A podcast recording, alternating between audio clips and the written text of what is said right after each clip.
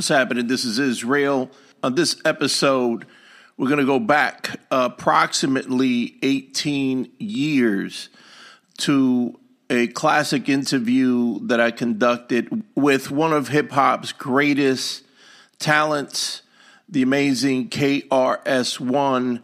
Even though this interview was done quite some time ago, in many ways, it is as refreshing today as it was back then uh, to listen to all the jewels that CARE has dropped throughout our discussion. So, definitely for any fan of hip hop music, I think you're going to enjoy this discussion. As a matter of fact, if you're a fan of music, if you're a fan of culture, uh, I think that there are plenty of jewels for you to pick up in this interview.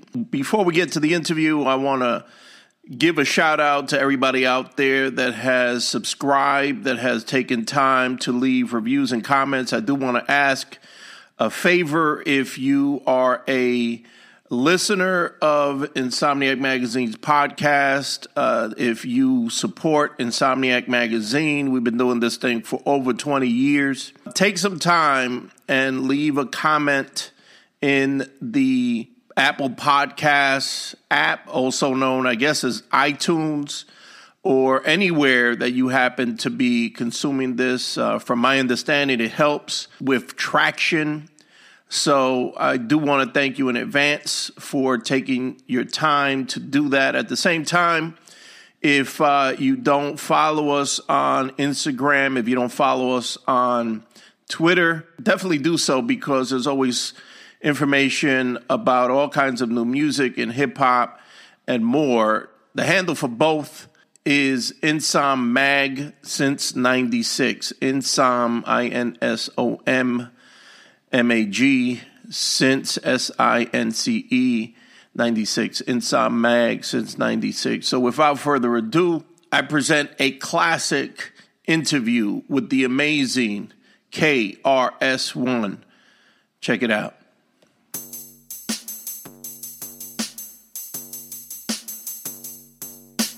Hello, my name is Israel.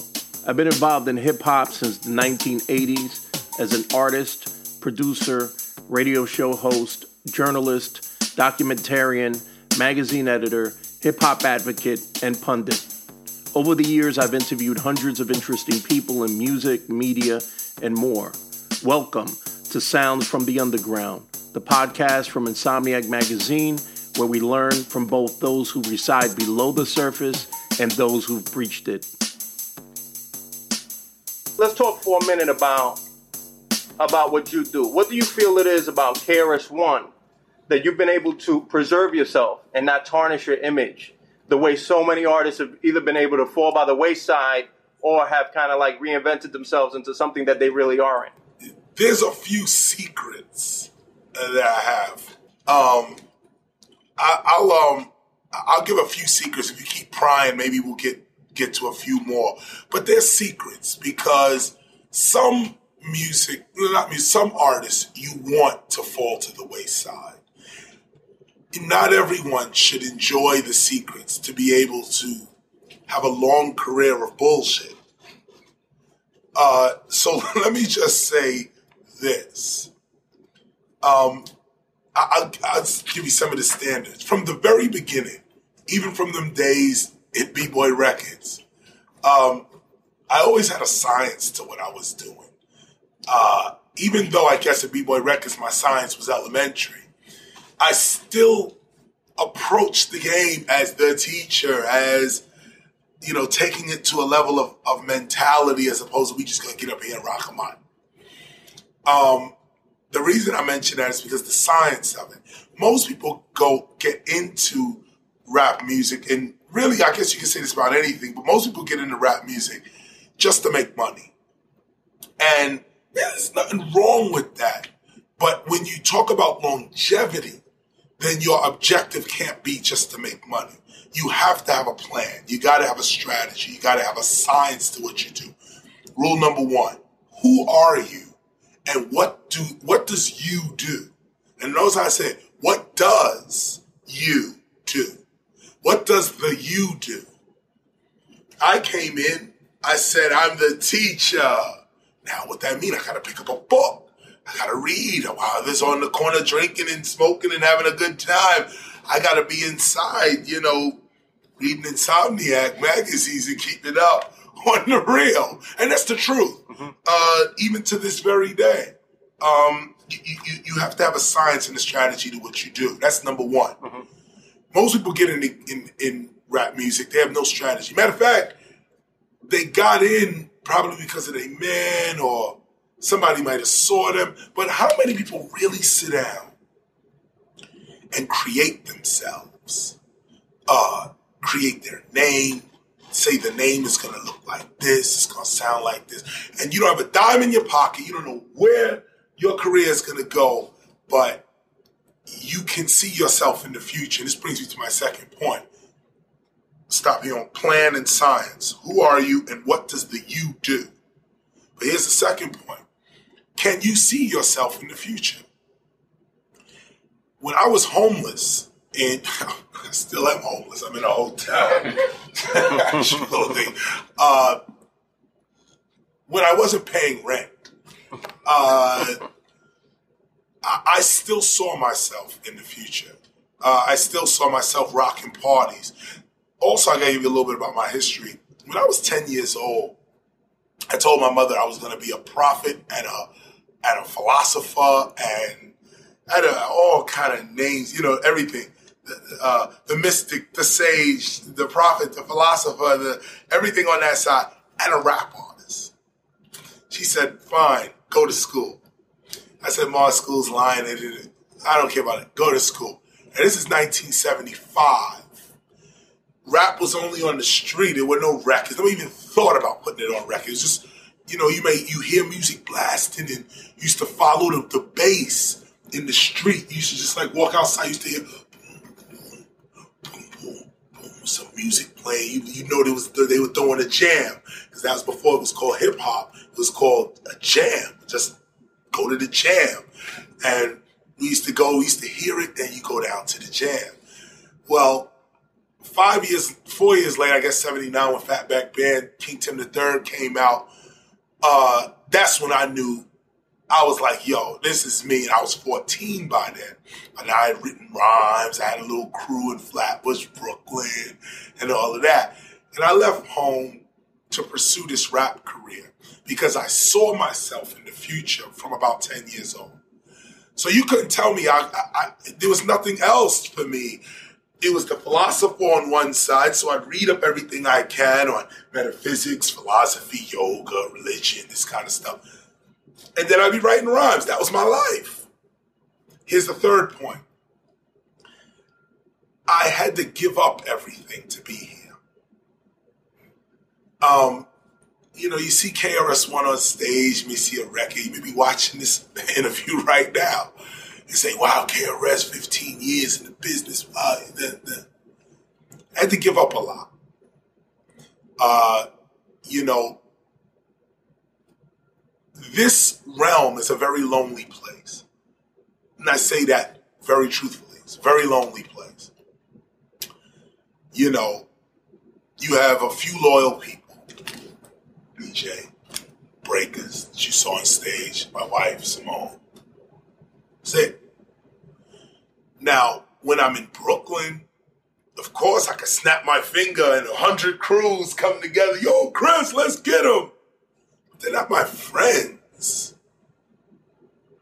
You know, they'll shoot a person for me. They'll, they'll rob somebody for me. You know, I mean, if I really wanted it, right. say, yo, I got beef with this guy right here. Right. I don't know what place I can't go mm-hmm. without somebody saying, yo, I'll take care of it. Right. But if you're smart, you know you can't live that life. Mm-hmm. This was the lesson that Scott La Rock taught us. Taught a lot of us. You can't live like you're invincible.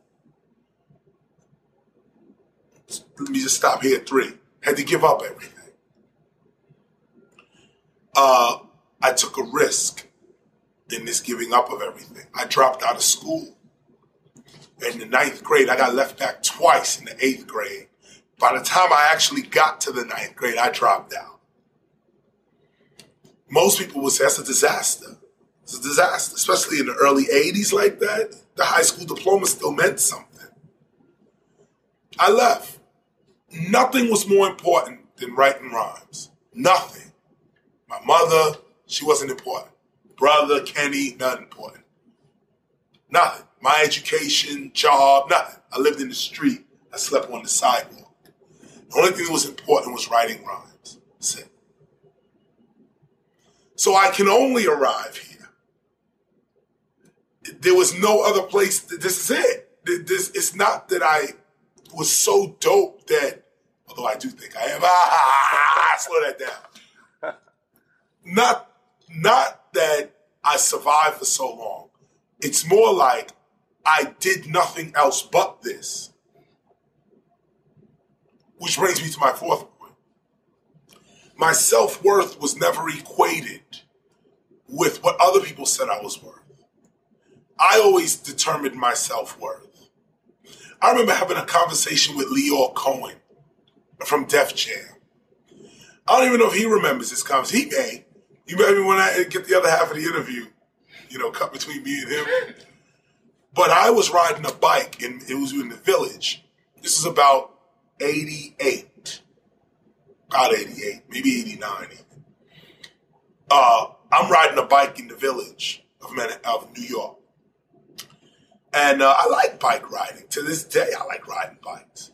But I had two albums. I guess it was Criminal Minded by all means necessary. I was a star. I riding a bike through the city. Yeah, you got two albums. And so Lyor Cohen pulls up in a BMW, the, the new 740s back then.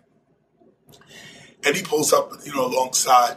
And so he starts talking to me about how I should sign with Def Jam. Not even sign, but like so somehow I should be affiliated with Def Jam because they're doing um, arenas and they could get me more money.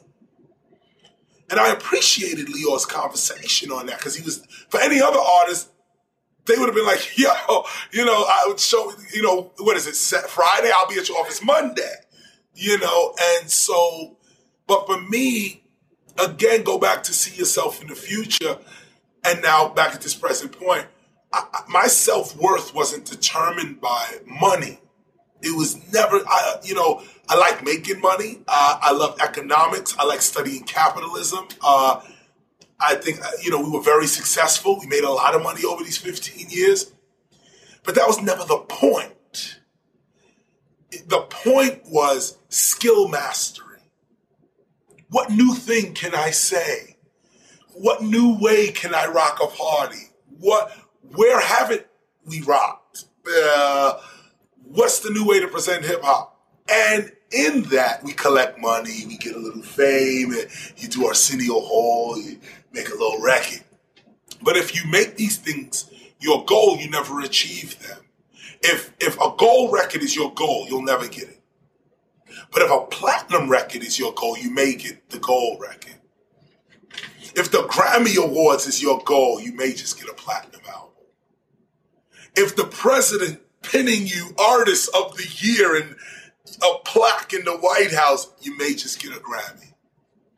I learned this science partially from a saying in the Bible uh, from Jesus or Jesus at that point, right? Or he's us, uh, which says, Seek ye first the kingdom of heaven, and all things will be added unto you. Now that seems like some advertisement for God or some heaven as a resort somewhere. But when you really dig into it, what it says is seek God as the highest ideal in your life, and all these other little things will come. If you set a goal that, that is almost impossible to attain, you get all these other little things along the way. And that's what a lot of people don't realize. They say, the car is my goal. So they forever ride bikes. They're forever on the train. But if if just well for me it was my the mastery of my skill was my goal. And in the mastering of the skill, I started making money. In the mastering of the skill, I got a little respect. The car dealer wants to give me a car. In the mastery of my skill, I didn't have to walk around with the gap no more. I could just walk. All in the mastery of my skill. So, rewinding the tape a little bit, uh, my self worth was never equated with what I can get. My self worth was how good is my how how good is my skill. Uh, that's why I started off battling as a battle MC because again, it was my skill. I, I got to prove myself to myself that I can do this, not to the person here, not even to the crowd. I got to show me that I can handle four MCs at once because I'm KRS1. What does that mean? I, I gotta. So, in the midst of me trying to impress myself, I made nine albums had I been trying to impress the crowd, I might have only made two. I was supposed to be finished in 1990. That's when edutainment went gold. And the following 1991, I skipped the year 92 Sex and Violence came out, sold like 200,000 copies. According to the industry standards, that's a failure. From gold to 200,000 records, for me, it was a blessing because I was, I was, I, you know, I always have this saying, I'll rock for you and you right now. I'll rock for two people or 20,000 people. If you and you both gave me $20 right now, $40, I'll rock the whole show. I'll do this whole show again. right now, we'll do the whole show again. You know, and so for me, 200,000, I'm like, wow, 50,000 people really dig what I'm kicking out here. 200,000 bought it. A hundred, half of them people really went out and bought my record. Wow. I don't care if it was, you know, uh, 50,000 people. I'd say that 20,000 people that really bought it because they liked it. That's who I want to talk to. That's who I want to go with. I want to be with them. Why try to get a million? Why dream about a million dollars when you're holding a hundred dollars? Well, why dream about ah platinum when you sold ten thousand albums? Let, us stop. Let's just relish in that for a minute. You tell an artist today ten thousand albums, be like, oh man, his album didn't do nothing. Are you bugging? Ten thousand people is an army. That's an army. That's a regiment. It's being sent somewhere to make some changes in life my self worth was never equated with what was there to get. It was the skill mastery. It was how good am I as a as an MC. So and I, now I have to stop because after this point, well, I'll give you an example. Here's a secret. This is one secret. Most people cannot repeat the actions of their own success.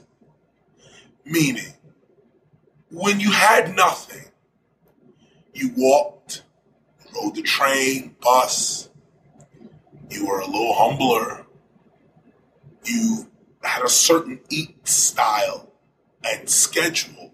You didn't eat all times of the day, you ate when you could. You didn't eat everything, you ate what you can afford. You wore certain clothes. You wore what you had, you know, when you had nothing. Now, that have nothing mentality and that have nothing reality is what created your success. But now that you're successful, you can't do that no more. So you lose the success. You can't repeat the actions of your success. You can't walk no more because every two steps you make, you got to sign an autograph. You can't get on the train no more. It gets too hectic. If your video's on MTV, you can't get on the train. But it was riding the train that inspired you to write your hit record. It was the bologna and cheese sandwich, not the steak and the fish and the chicken. It, it, it was this bag of potato chips with the Coke soda that had you writing the illest. But now that the Coke soda and the bag of potato chips got you here, and now you eating the, the red snapper and the rice and bean, and you can sit down to, to salmon and all that. now you lose the ingredients that made you who you are. So the lesson here is never forget where you came from. This is the most important lesson ever. Never forget where you came from. You don't have to go back there. You don't have to see the people you once knew so that you can stay real. It's just don't forget. Don't forget the days you was homeless. Don't forget the days you was hungry when you had to hop the train and run from the cops. Don't just don't forget it. Because as long as it's in your head, you'll write from that perspective. As long as you remember it and don't say, oh, I, was back in the days, I ain't with that no more. The minute you say that, you're finished. But the second you say, yeah, man, I had a long struggle. I came from back there. I'm still back there. I ain't where I supposed to be, but I'm here now. So let me keep the struggle. Never forget where you came from. Are you currently signed to Jive at all? No. Okay. Uh, uh, my wife liberated me okay. from uh, Jive Records. Uh, we're with Front Page Records now. Okay. Koch. Okay. Koch Distribution.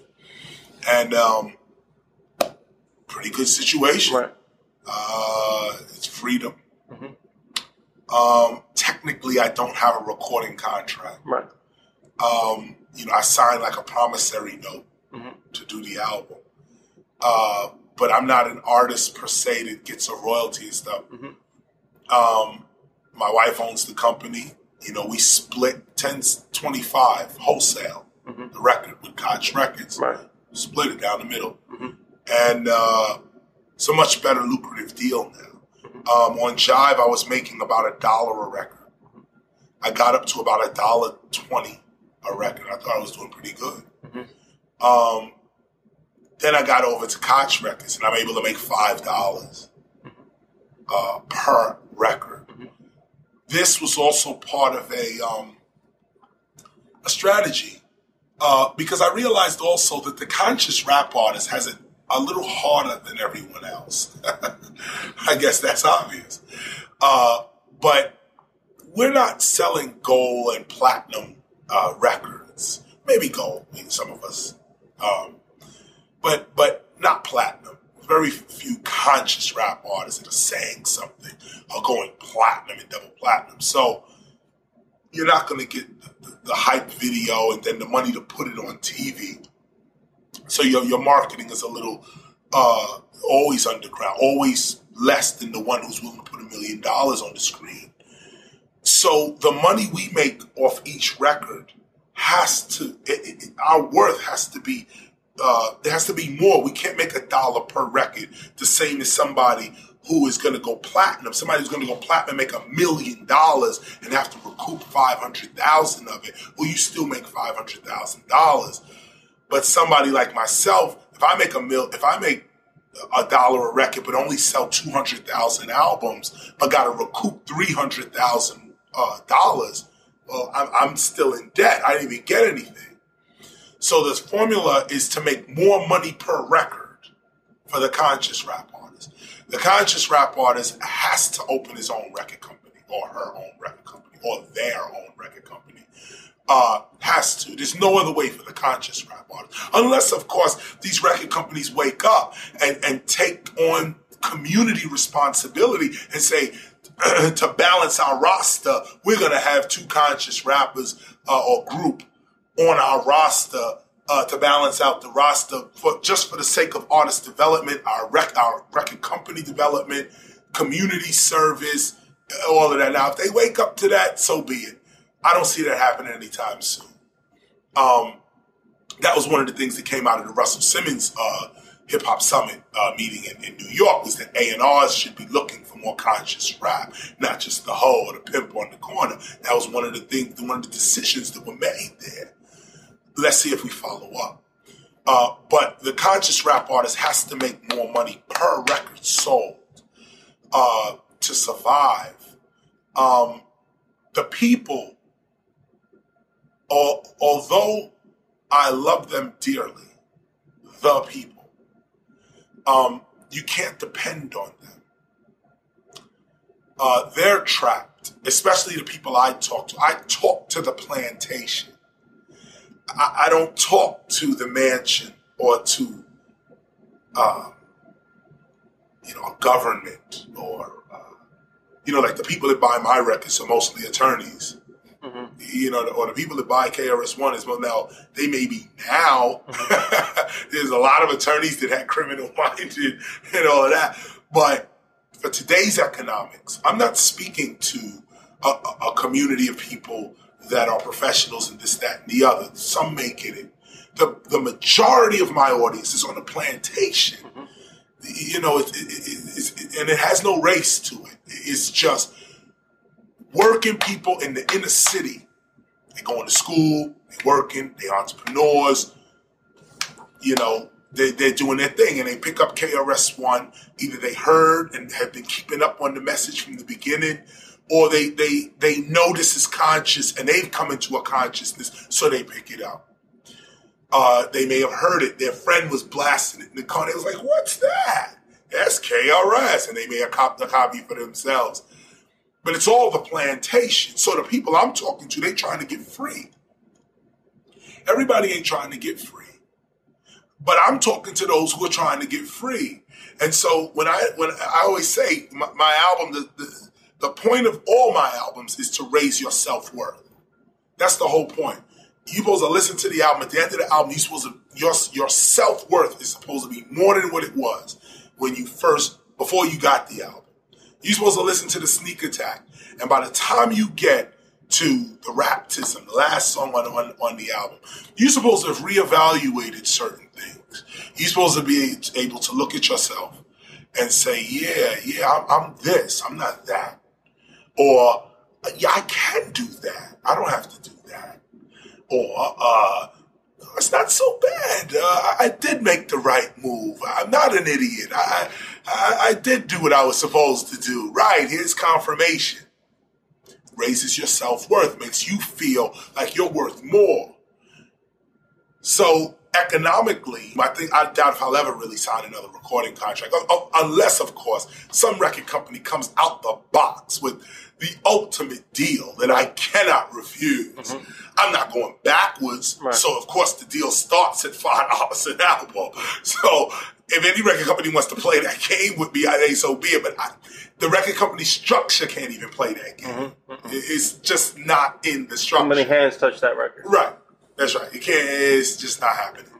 Um, with Koch distribution, we have an opportunity to have a direct relationship with the distributor. Mm-hmm. Uh, and that's just a beautiful thing. You know, it's just me and the distributor. Mm-hmm. And so there's not much marketing. Uh, you know, my album, I'm not on TV every day. You know, we did a video uh, to Hot. It was a pretty good video, but ain't nobody playing the video. Maybe some underground stations will play it, but they're not playing it. But we knew they wouldn't play it. That's why we only spent like a hundred grand on it. And I say only a hundred grand's a lot of money, but it's easy to recoup that mm-hmm. uh, quickly. That's ten thousand albums, mm-hmm. Uh, hundred grand. So boom, okay, ten thousand albums. We know we're gonna do that. Mm-hmm. So let's spend a hundred thousand dollars and do the hot video and get that out there. But it's a hundred thousand dollars. It's not one million. Mm-hmm. It's not two millions with Hype Williams. It's not, you know, that. So, you know, we have to go with things like, for instance, we just um, put out a Lugz commercial uh, for Get Yourself Up. Um, you may see it uh, eventually. But um, we did do things like alternative marketing, where, uh, like Lugz, for instance, like I was about to mention, they um, they had the idea actually to use one of my songs, the song "Get Yourself Up," uh, as the, the beat to it for their commercial, and I thought that was excellent. I said, well, you know, we you know went through the dealings and this, that, and the other, but we turned it more toward marketing of KRS-One. I'm not going to be on television, but uh, if Lugz will pay for advertising in certain areas, playing my record as a commercial, it's this, we, we get the same effect. Um, and that's a good thing. Uh, shows like television shows, I'm not going to be interviewed on, on MTV. I'm not going to be interviewed. Well, BET gave me a little light. I can't front on BET. They did try to look out even though they are still trapped themselves, they at least tried to look out a little bit. I did get some some support the first three weeks the album was out, can't front. but I'm not going to get that serious interview on BET. Uh, I'm not going to get that serious, in-depth artist look uh, on a BET, MTV, none of the outlets. So I take it over to Politically Incorrect. Uh, I take it over to the Learning Channel, uh, Discovery Channel. Uh, you know, uh, these type of shows we want to come on and make ourselves available to those shows who will take us free. We talk to even a larger audience uh, than MTV or BET. I can't perform. I can't, you know, do my rhymes, but I can talk about them. I can talk about uh, what I'm doing. I can, you know, within the context of the conversation that's being had, I can discuss. Uh, and that's why the Sneak Attack album is, and and that's why the live performances and that that kind of thing. So um, I'm in a much better situation now uh, with, with, with, with Koch Records. Um, I'm getting ready to, I'm preparing to do my 10th album, which is a great thing. It's called uh, Kristyle.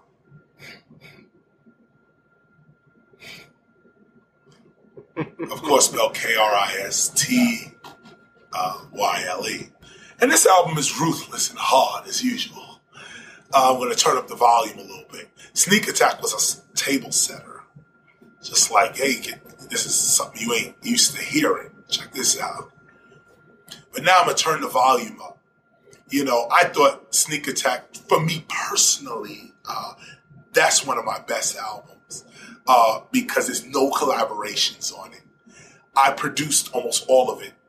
The critics hate it. There's no, we don't like the beats. There's no producers. There's no this, that, and the other. I love it. I love it. I, I, you know, I like when people critique it. You know, like when I put out I Got Next. Why you got Puffy? Ah, this album is whack.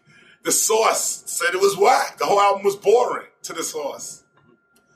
700,000 copies later, I get the last laugh because again, my self worth is not in that.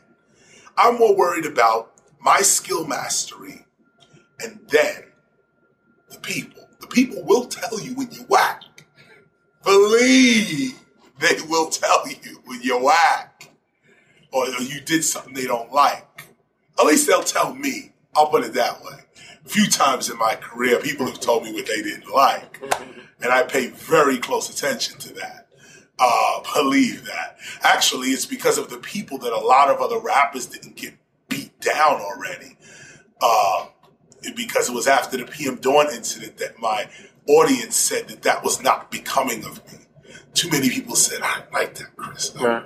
You know, that was whack. It was contradictory. I'd be a fool to be posturing now, say, "Oh no, you don't know." No, you do know. Actually, I may not agree, but you know what you talking about. So let me let me focus in on that and say, okay, let me let me chill.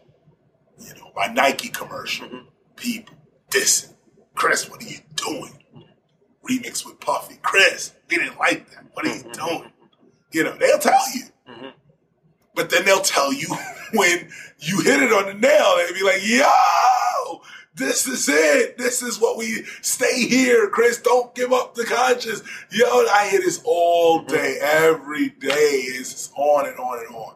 So again, I know to myself that the work is good. The people say it's good. Who cares what the radio thinks? Who cares what TV thinks? This is the secret to longevity as well. you know, if you can't, if you ain't satisfied with selling 20,000 albums, get out the game. Get out the game. If you have to sell 200, 300,000 albums to feel like you did something, you in the wrong business. Especially rap. Especially rap. Now maybe jazz is different, maybe rock is different, maybe gospel's different, maybe blues is different, classical different. Maybe. But when it comes to rap music, you got to be satisfied with 20,000. Ooh, 10,000, a cool 10,000 records sold at $10 a record is $100,000. Simple. For someone who makes that money, I don't see nothing wrong with it personally. if 50,000 albums gives me a half a million dollars, why am I? Like, I just don't understand people, you know, they, they're so caught up in in something else as opposed to the real business of it. The the real business. Ten dollars is ten dollars. People need to be able to sell. If you can sell your album to one person, if you know if you have that skill, then you can sell it to a thousand people. And that's the skill that a lot of MCs don't have. And that's where good management comes in, because not everybody's a salesman. You're to have somebody there that says, yo, we're gonna take this and run up the block with it. Now, for me, I was all wrapped up in one salesman, manager, artist, all the producer. I was all wrapped up in one, so I can speak from this perspective. But the real, the the real success is to be satisfied with ten thousand albums sold. Ten thousand, get that hundred grand, and then do your next album proudly. Somebody asks you, how much records you sold? I sold 10,000. You can say that to Busta Rhymes and he'll look at you like, wow. Because he knows his 10,000 is not the same as your 10,000. This is no video, no recoupment, no nothing. No publishers, Now you get it all. Register with ASCAP, BMI, let them track your money down. Matter of fact, forget them. You're not even on the radio. Mm-hmm. You're not even on television. This is not the backseat of your car. This is what a lot of MCs got to do, DJs as well. The mixtape, the DJs took total control of that. Kid Capri. I mean, just I watched him start at the, at the front of the Apollo Theater, sitting out there in front of the Apollo with a crate, blasting his tape that he made from some party the other the night before, sitting out there. $10 a tape, $10 a tape. His name got hot. He raised it to $20 a tape. Name got hot. He got a gig here, caught a gig there, worked for free here, free there. Now he's the Kid Capri. and everybody's looking at him like he was born like that. Mm-hmm. When we was in the shelter, me and Just Ice and ICU and a whole bunch of other people, Jerry Levi at 167. Uh, we was all in the shelter, we used to have this joke. We used to, used to say, you're not playing your part in the movie. Or we used to sit around and say, yeah, when they do a movie about us, I'm going to be sitting right here doing this, or I'm going to say this and that. We used to always talk about the future. We never recognized where we was. We was in a shelter, an armory with 740 beds. But we already was somewhere else. We was living a whole nother mentality. You couldn't tell us we weren't MC. See, that's the thing also about waiting for somebody to validate you. Tell you, oh, you an MC now because you signed the contract. Or you put a record out, so you a real rapper now. Not back then. The minute you wrote your rhyme, you was an MC. Simple and plain. And for me, it, it, it, then it was, yes, that vision down the line but in particular with Scott, it was, I guess, my beliefs uh, about death. Uh, you know, I always believed that death is a better place. Um, all my study points to the fact that life only gets better. Um, you know, and one day, you know, I'm going to see this theory through. Uh, but I'm fascinated by one fact. And that fact is that when I stop talking, I can still speak.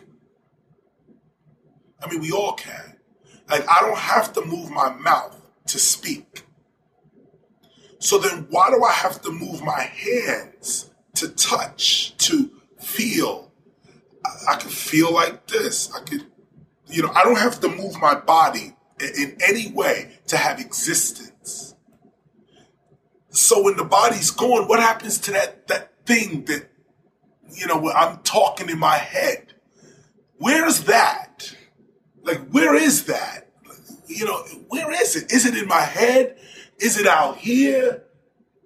Where is it?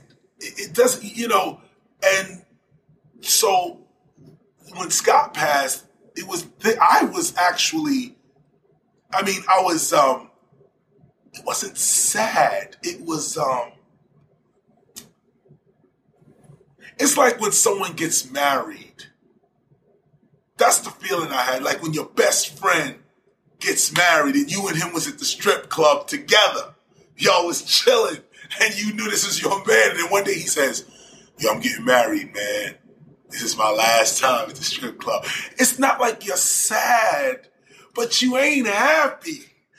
And it's like, oh, it's this weird thing. And, and with Scott, it's so funny because the life we was living, we knew one of us was going to die first.